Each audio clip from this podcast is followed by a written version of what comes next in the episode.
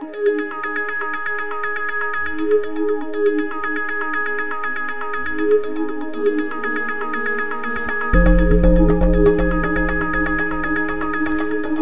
hello, and welcome back to another episode of Polar Times, the podcast that brings you science and stories from literally the coolest places on the planet. You are here with me today, Alexandra Zur. My guest today is Thea Schneider. She is a photographer and a physicist starting soon her PhD at the German Aerospace Center in Germany. She has an artistic and a scientific background, which makes her special and interesting. We talk a lot about how to use art and especially photography to communicate science and scientific content to a broader audience in this episode. I met Thea during a course in Svalbard a couple of years ago, and I was already there fascinated by her photos and her motivation to document fieldwork and scientific work with her photographic work. We talk a bit about her motivation for doing two degrees and how she ended up doing a PhD soon. During her master's, she joined the Mosaic Summer School, the students of the school were part of the Big Mosaic campaign, where they traveled on the Akademik Fedorov, which is a Russian icebreaker, with Polarstern to the Arctic Ocean. Thea introduces us to the daily life on board the Russian icebreaker and the many diverse aspects of fieldwork despite the exciting hours of watching polar bears from a safe distance. She's currently compiling an exhibition with her photos about the expedition, which will be held in summer this year. And she's also working on a book which will hopefully come out this or next year. I also asked Thea about her motivation for doing outreach with photos, and she talks about the importance of showing her work from the polar regions to the public in order to highlight the changes happening in these regions. Towards the end of the podcast, Thea mentions another podcast about Arctic sounds, but she does not remember the name. After recording, we looked it up, and she's talking about the Calera podcast by Chloe Russell. Chloe was already in our podcast interviewed by Jack in our episode 10. I can highly recommend to listen to that episode if you haven't done yet, or just listen to it again. It's a really great episode. That's all from my side. Thanks for coming back to Polar Times and enjoy the episode with Thea.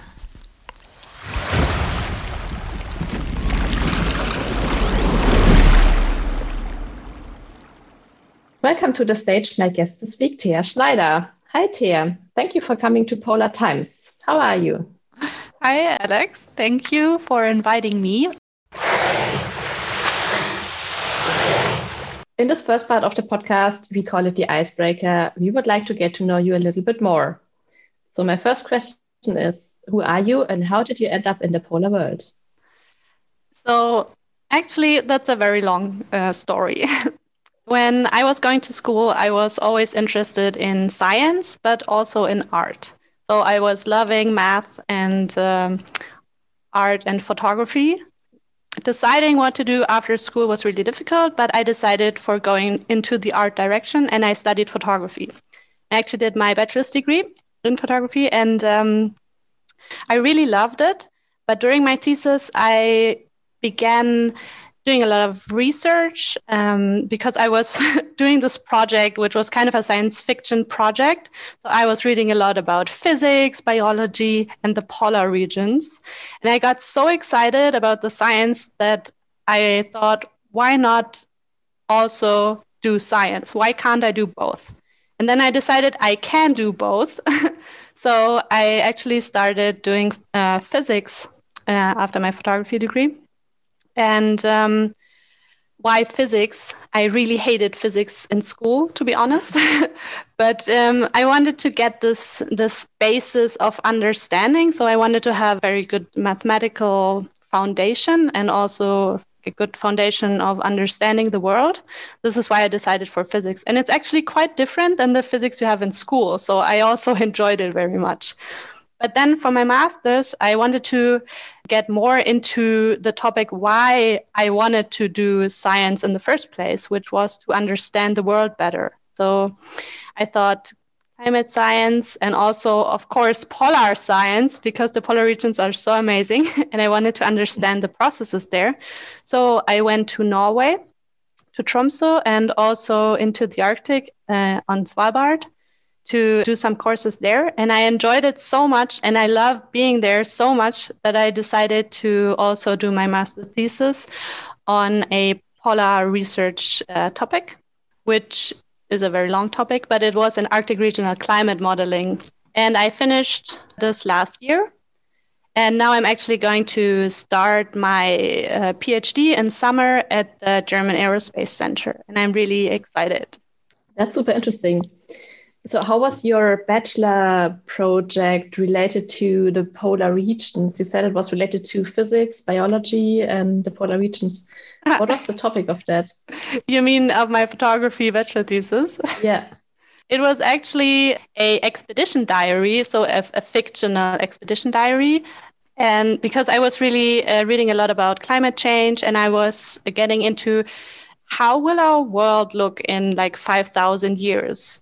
How what what did humankind do with the climate change? How did we survive? And uh, then i started to read a lot also about topics like geoengineering for example and things like that. And then i developed kind of this future scenario where the world would be uh, a ice earth again like covered in ice yeah, ice. like the snowball earth we had once uh, yeah a long time ago.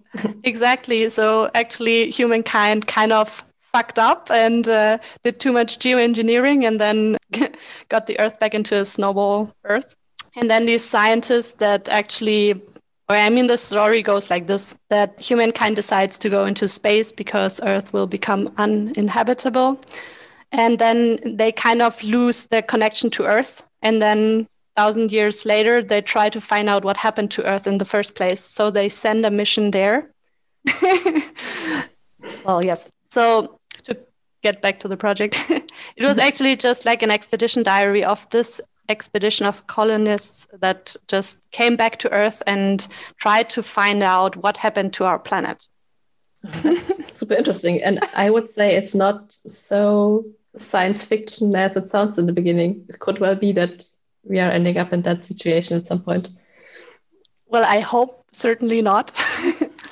Yeah, but uh, I did a lot of uh, photography, for example, in the Alpine region or on Svalbard. And um, I mean, this made me realize what a beautiful and unique planet we have and made me see all these, well, places that we're about to lose. So I really wanted to focus on that. And yeah, and I just wanted to know more about it. So here I am. Can people see your pictures and your photos? Is there I don't know, some online uh, blog or something where we can actually also take part in your expeditions and in your photography? Yes, of course. I have a website, which is just my name, theaschneider.com. and I also have an Instagram account um, and a blog. But uh, I'm very passionate. I'm actually very passionate about books and exhibitions. So I'm I'm not the most active uh, social media person, which you will soon realize. But I will always notify uh, when I have a new book or an expedition going on, exhibition going on. Ah, that's nice. I will for sure put uh, all the information in the show notes that people can uh, find you and that we can all have a look at your nice photos. Thank you.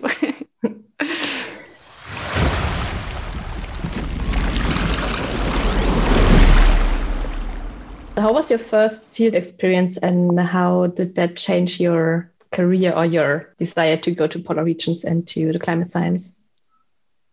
I would say my first experience with the polar regions actually was Svalbard. So I went there for a little bit longer than a week to take uh, photos for this science fiction project I was talking about. And I was incredibly excited. And we did all these hikes and, and scooter trips through Svalbard.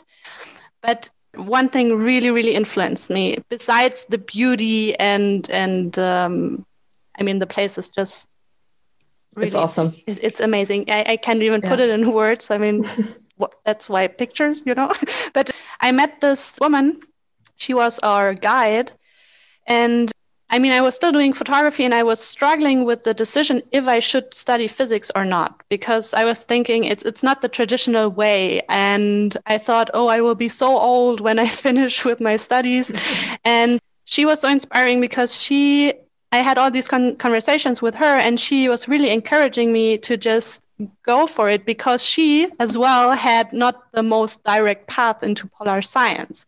So uh, she really convinced me that it doesn't matter if your like path is conventional or not. The the important thing is that you're interested and that you're motivated and that it's really the thing that you want to do. and that really influenced me a lot. And yes, so I guess not so much the place, but the people there were the large influence, I would say. I also have the feeling that people in polar regions are just more curious and fascinated by their landscape. I mean, if you live in those harsh environments, you have to love those regions, yes. otherwise you wouldn't live there. Yeah. Totally, I agree. And and also I think there's this saying that you kind of like it's like catching a fever. You're just you, yeah. you just fall in love with the polar regions and then you you just want to come back and you just that it's not even a question everyone wants to come back. yeah. You and also mentioned is, uh, that you uh, took a course in Svalbard at the university there, and I think yes. uh, most of the students just uh, come back at some point. Yeah. Yes. I mean, it's it's part of the reason why I came back because I wanted to go back. so your scientific background is quite broad, from art to mm-hmm. to science, and I know that you went to the Mosaic um, school as part of the um, the Apex Mosaic Summer School, which went with the Akademik Fedorov. Yes, I did. uh, would you say that you see the Arctic differently than a pure scientist who's only looking at sea ice as something which is changing due to weather conditions and due to physics? I think, uh, well, I think definitely my past is influencing me, of course. Um, so having this photography background and also having the science background kind of joins in my head and then uh, I see things uh, a certain way. But I wouldn't necessarily say it's better or worse or anything than um, scientists or artists because it's just a very like personal uh, view on things. And also, I think a lot of scientists in the uh, polar regions they're doing photography, and a lot of them have like art side projects, uh, or that is kind of my impression from the expedition, because it's so beautiful and so. And also so important to the people that they feel like they have to also have this other like outlet to talk about it in a different kind of way, maybe a more emotional way, because science doesn't have a lot of space for your emotions and how you feel about things. So having this um, maybe more artistic point of view gives you uh, a possibility to speak about these other things.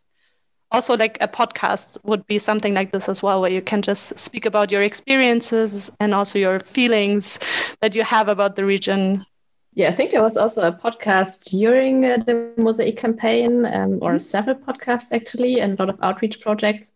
And as far as I know, as part of the Mosaic Summer School, you also were supposed to make an outreach project, like uh, mm-hmm. I don't know what what kind of different outreach projects that end up out of the school, and uh, what's yeah. what, what what are you doing? Okay, so uh, yes, one of um, like uh, our jobs on the Mosaic School was to be Mosaic ambassadors. So we were supposed to do a lot of outreach activities and go out and tell a broad public about the Mosaic expedition, but also the polar regions and climate change and what's happening there at the moment. So a lot of people were doing um, uh, outreach projects related to teaching. So they were speaking to pupils, they went to schools or had um, online presentations, for example, like this massive online um, online courses, and uh, I think exploring from the seat of your pants or something like that, which is really amazing, where they just uh, invite people to speak about their experiences, and then people can just watch online and ask questions, which I think is really great. And then, of course, we also developed some uh, science experiments for kids, which is also very fun. oh, that's that's amazing! How did you do that? Did you just record how you do how you do science? Uh, I think uh, one one of us actually did record how we uh, installed a, a, surface ice mass balance buoy, so a, like an instrument that goes um, into the ice and measures temperature from the ocean through the ice to the atmosphere. And she did a whole video on that and explained how we put it together and things like that. So this, for example, but we also did experiments like melting ice cubes in water and salt water and like things you can easily do at home um, which was really nice. But uh, there were a lot of different projects. So, for example, uh, Sam, he was doing a podcast actually, which is really nice. Nice. Um, And how there were so many. what I did, because as you know by now, I am a photographer as well. Uh, I, of course, did a, a photographic work. So I took like basically millions of pictures from everything. But um, what I wanted to do was so if you take a look at at how polar research is portrayed in the media, it's often very exciting and amazing and you see polar bears and you see like all the action that is going on yep. and so i thought it would be really nice to create a book that also shows the more maybe mm, mundane things. So the routine of everyday life and all these quiet moments in between that you have when you're on a boat or an expedition for so long. All these people working quietly in their corners or having lunch together and to show like this yeah daily routine that is also keeping you together if you are in such a remote place for so long. And um, this is what I kind of tried with my outreach project, which is a book. And I also want to do uh, an exhibition that hopefully um, will be viewed in uh, different places. What I did is a book. it's really hard to talk about this because I want to show you pictures and not just talk about it. but uh, basically, what I want to do is uh, I want to show the Arctic as an accessible space uh, where you can actually imagine yourself going there. So you don't have to be a badass, amazing superhero, but you can actually be be just a regular person like me and go there and have this great time and um, yeah, so that people actually yeah can emphasize and identify with the people that are on these expeditions. I'm sure that some people will try to figure out if we can uh, have a look at your book once it's published and to see how the daily life actually is.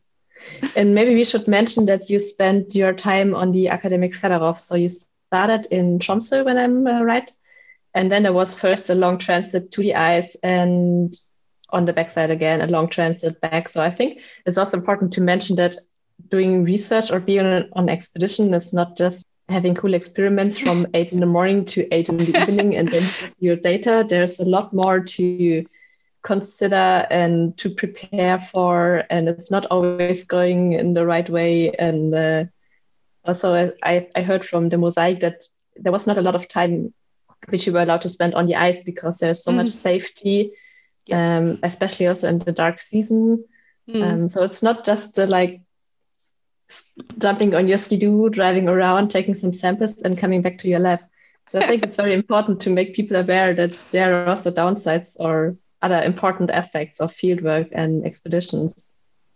Definitely. I mean, uh, you you have been to Greenland, right? So you you know yeah. how it is. You you you don't have just these exciting moments. I mean, we saw polar bears, and it was so great. I mean, I love polar bears.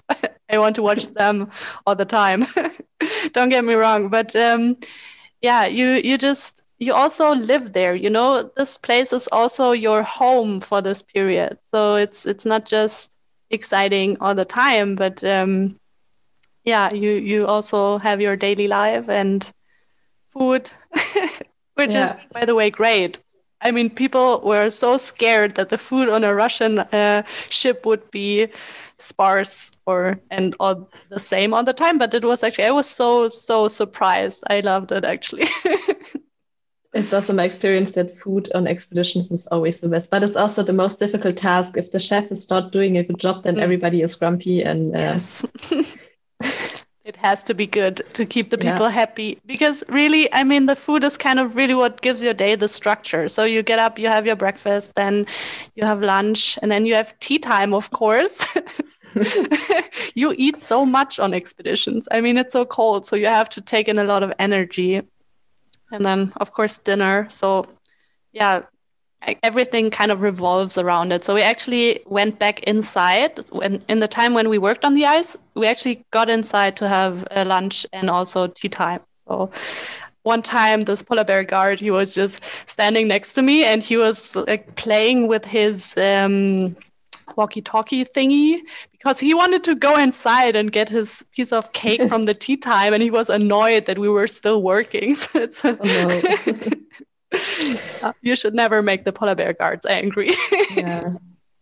But I think it's also important to make breaks, even though you could just say you can stay there forever. Um, the work you're doing there is so valuable and so expensive. So it's better to mm. really make breaks and stay focused on the time you're at work and um, then relax and take your breaks. Yes, of course. I mean, it's super important that you stay focused because it's still, even though they made it as safe as possible, you have to concentrate and you have to be and there you should not make I mean, also, maybe that's also interesting. As we were on the Akademik Fedorov, we um, didn't build the central observatory uh, at Polarstern because we set up the distributed network, which was like several kilometers outside, like around Polarstern. You can imagine like Polarstern is the central, uh, the center of a large circle. And we were putting out autonomous instruments. So this is really important because they have to work on their own. It's really difficult to get there and uh, repair them, let alone replace them. So the people really had to concentrate and focus on doing a very good job, which they did. yeah. So taking breaks so is really important. Yeah. yeah. So you had also some instructors uh, helping you to set up the instruments and deciding where to put them and learning about the instruments, how they work and what they measure and what yes. the science is for. Yes, of course. I mean, maybe a, a few more words on the Mosaic School, because as you mentioned, we had this long transit into the Arctic. So we had a lot of lectures um, on board about science and the instruments that we were going to set up. But we also had some hands-on experience on board. So we put together the instruments. We kind of like trained how to set them up when it has to be fast on the ice.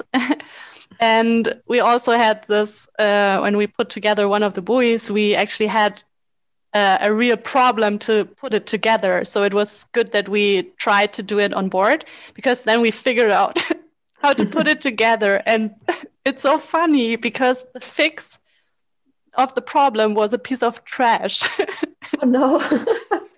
It's really really funny because there was this cord inside the buoy and um, you basically only had to put together two parts and you the one thing should slide into the other part and they were connected via this cord and the cord kind of um, prevented the the part to slide in. So we had to find a way to um, um, kind of get the the cord away from from the edge. And then we kind of put a piece of trash around it and pulled, and then we could put it together. We're just like, imagine that a piece of trash is the solution to your problem on board of a icebreaker in the middle of the Arctic Ocean. So note, you should be creative. Yes. yeah, but it was.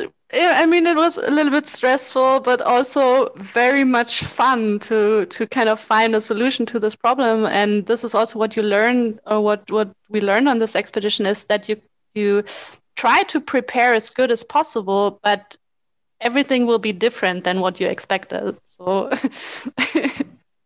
I think that's also a very important uh, point to mention to people who haven't been on expeditions or people who have been on expeditions in normal surroundings. then once you're in the Arctic, you cannot get replacement and you cannot yeah. say, I forgot yes. this tool, I will go and get it, or I will come back tomorrow and then I can fix it. Yes. Um, that, seriously, we were on the ice and we were missing screws. So, um, and the, uh, the like the main scientist whose instrument we were uh, setting up uh, he had I, I, think this box of uh, screws and everything, just replacements, or possible replacements.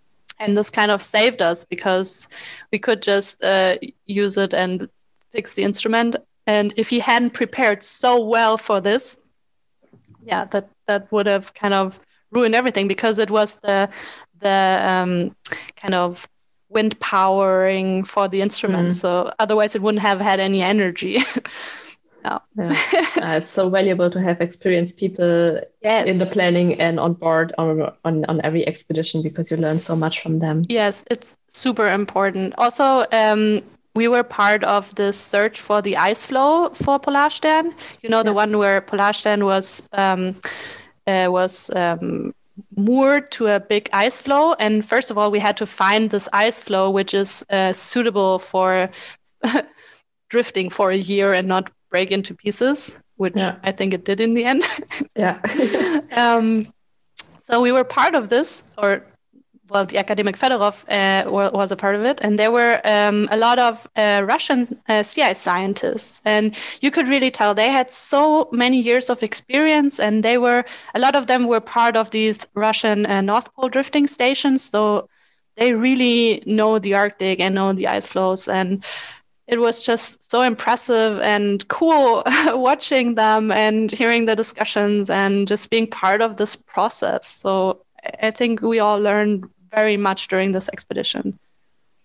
I think it's also really uh, important and nice to see that such a big expedition was not just there for the scientists, but also for training people and yes. getting yes. other people to experience it as well who are not able to go to the Arctic. Like, totally. We also had teachers on board, which I thought was such a great idea because uh, they could do all this, um, they could create all this material um, to get into classrooms and actually get young people interested in the polar regions. And um, I really thought that that was like seriously an amazing idea to just bring these people who were just there to create content.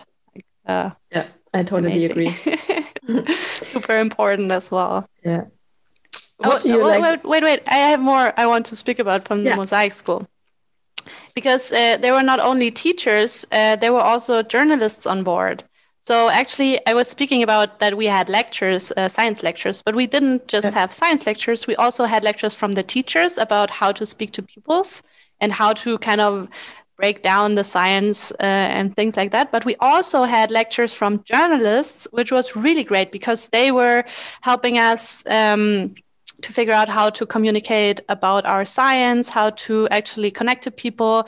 We also had some uh, lectures about how to speak to like climate skeptics and things like that. So that was really interesting and valuable and also i think really different than or different from other expeditions. So I think the Mosaic School did a really great job there as well because it was such a diverse, um, that like diverse topics we learned things about. And I think communicating our research and getting people involved into polar science and therefore also better understand maybe climate change is really, really important.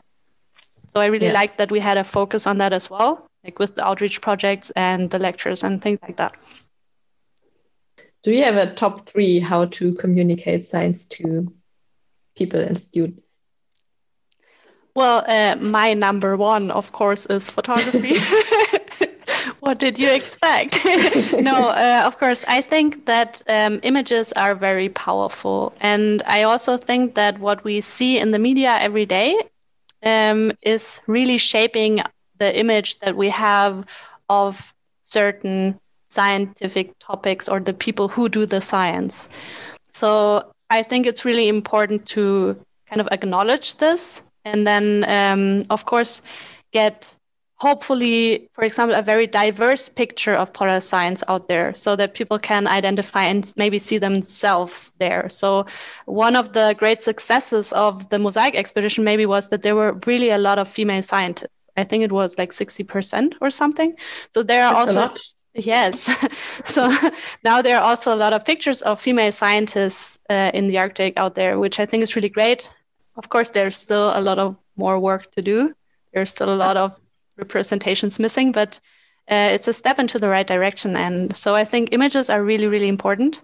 Then I, of course, I love uh, podcasts because it's kind of like a other dimension and people can just speak freely about their experiences and their science and their emotions like um, i tried to explain earlier.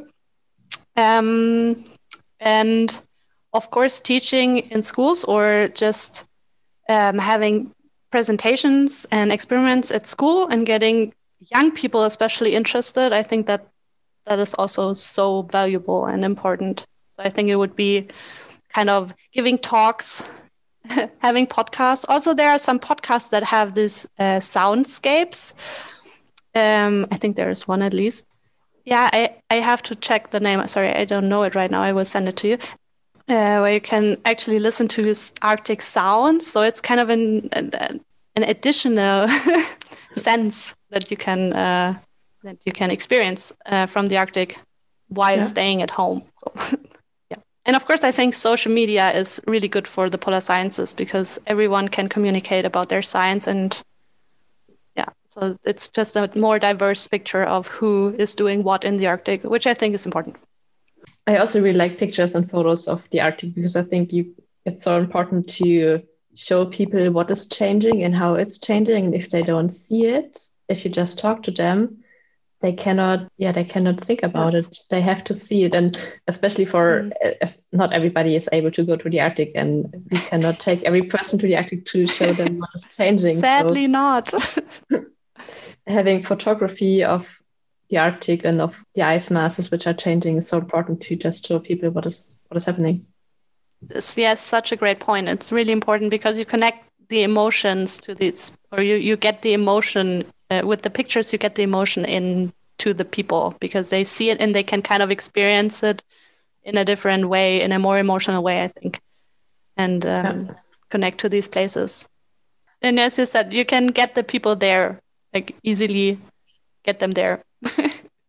I'm looking forward to have a look at your homepage and your, your photos and your book once it's published. Yeah, I'm excited.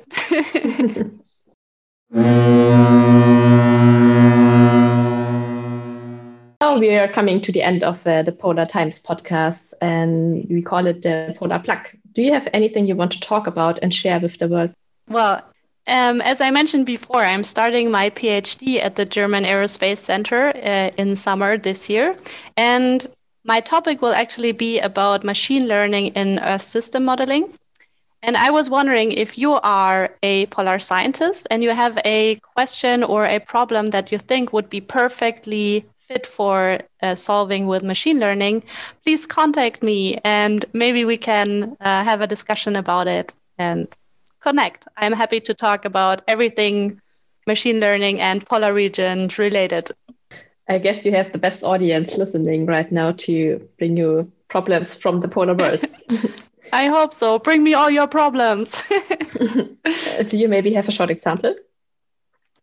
Um, well, I mean, one of the easy to understand question that uh, might maybe be solvable with machine learning would be understanding teleconnections better. So, uh, like, for example, Arctic mid latitude linkages. I mean, this is a gigantic topic, which is very difficult, and I at least know 10 people working on this. so I think if you have like specific questions that are related to this, where machine learning might be able to help, that would be great. That brings us to the end of another episode of Polar Times. Thank you for coming back and listening to the podcast. If you want to get in contact with us, suggest a guest, or if you have a question, you can email us at thesearepolartimes at gmail.com, or you can tweet APECS at polar underscore research. So thank you again, Thea, for coming to Polar Times. It was super interesting to chat with you about MOSAiC and your photography and all of your inspiring stories. Thanks. Thank you for having me.